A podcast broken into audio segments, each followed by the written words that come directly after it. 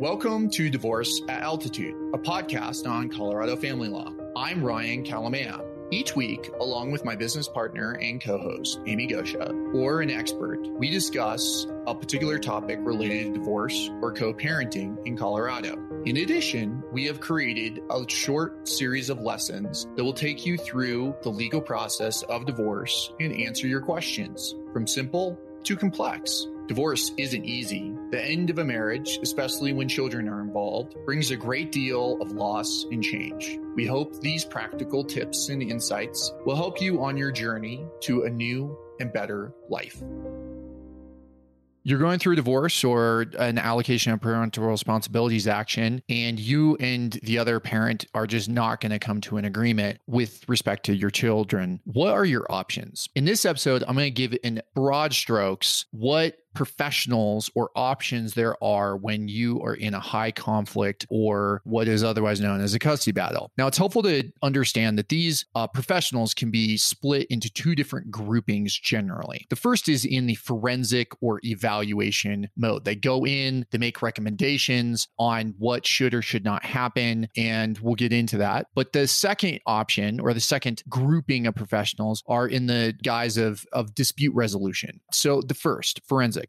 if you can't agree on the best interests of the children with your significant other, the other parent, then you can ask the court to appoint what's called a child and family investigator. These are known as CFIs. Now, by law, they are their fees are capped $2,750 as of the time of this recording. Many CFIs will ask for some sort of exception or that cap to be lifted, and they go in and they will evaluate you and the other parent. They'll talk with the children if appropriate. They will come and watch you uh, parent, watch the other parent parent, and they will issue a report to the court and make recommendations for decision making if at issue, this parenting time, so the custody schedule, and other things relevant to the children in the best interest of the children. Now, they by statute, they are not supposed to produce or perform evaluations with respect to psychological evaluations. We'll get into that next, but that CFIs are certainly a common method to have some sort of evaluation and a written report done with custody issues. The second is a little bit of a step up, and that's a parental responsibilities evaluator, a PRE. Think of a PRE as a CFI with kind of some plus factors. They usually have several more letters behind their name, so they might be a light. They're supposed to be a licensed psychologist um, or a licensed mental health professional. They are usually allowed to do mental health evaluations, and so that would be psychological evaluations, the Minnesota Multiple Personality Index, MMPI, and other kinds of mental health or psychological evaluations. You can also, and this falls within the same grouping, you can ask the court to for a, a parent to be psychologically evaluated. If you believe that they are bipolar or have some sort of narcissistic personality disorder, some sort of personality disorder, you could have them evaluated or ask the court rather to have them evaluated. And that would be done by a mental health professional, normally a psychologist or a psychiatrist. Now, now, when you ask for that mental health professional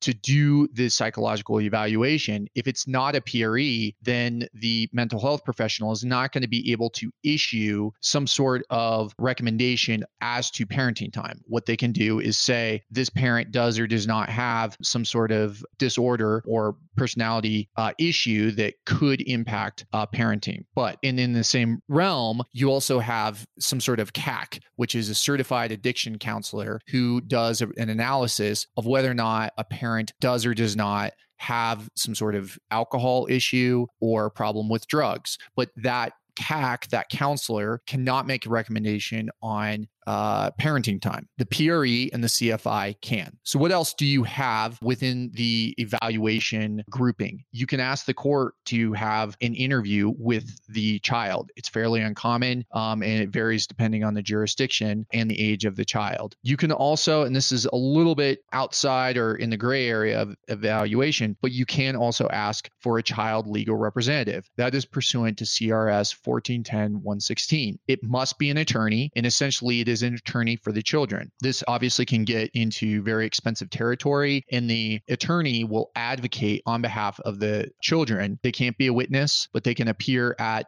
any sort of trial in if they are appointed and there is a hearing. Now, let's move on to dispute resolution. In these grouping of professionals, you have a parenting coordinator. You also have a decision maker. Most parenting coordinators require or ask to be appointed as decision makers. Think of a parenting coordinator as essentially a mediator. And then you also have a decision maker, and that is essentially an arbitrator. So we frequently refer to these as PCDMs. It's noteworthy that the court can appoint a parenting coordinator, but the court cannot appoint a decision maker unless both parties agree. And the uh, rationale behind that is that the decision maker is going to be making decisions that parents can agree that they can make decisions, and you need to define the scope of what those decisions are. It could be parenting time, it could be decisions where a child goes to school, whether or not they play tackle football or some sort of extracurricular activity. And you have to uh, really define what exactly the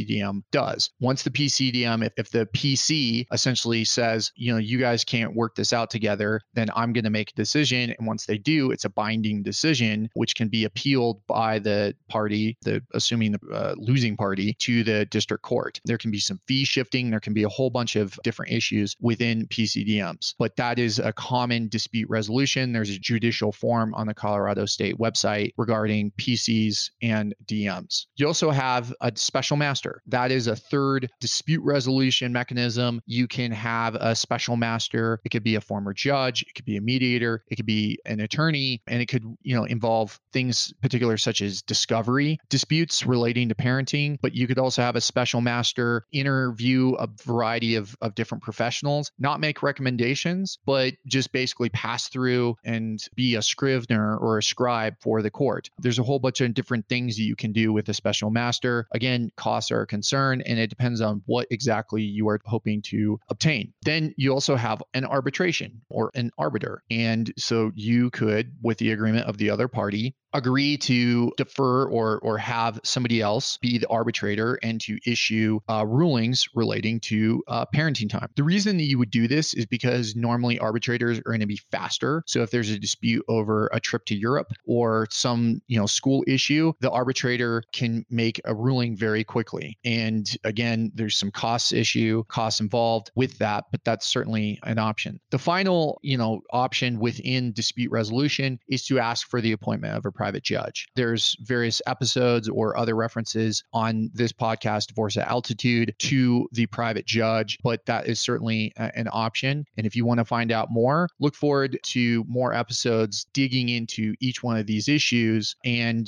ask an attorney about some of these if you are involved in a high conflict custody battle. Until next time, I'm Ryan Kalamaya, and thanks for watching. Thanks for listening or watching this short lesson on the Divorce Altitude podcast. If you found this helpful, please leave a review or share with a friend. It does help for others that are going through or thinking about a divorce in Colorado. If you want to find out more information, please visit kalamaya.law or divorceataltitude.com. And that's K A L A M A Y A dot law. Remember, this is educational information. It's not intended to be legal advice. Please consult with an attorney about the particulars of your case. We're happy to answer questions. Feel free to give us a call at 970 315 2365.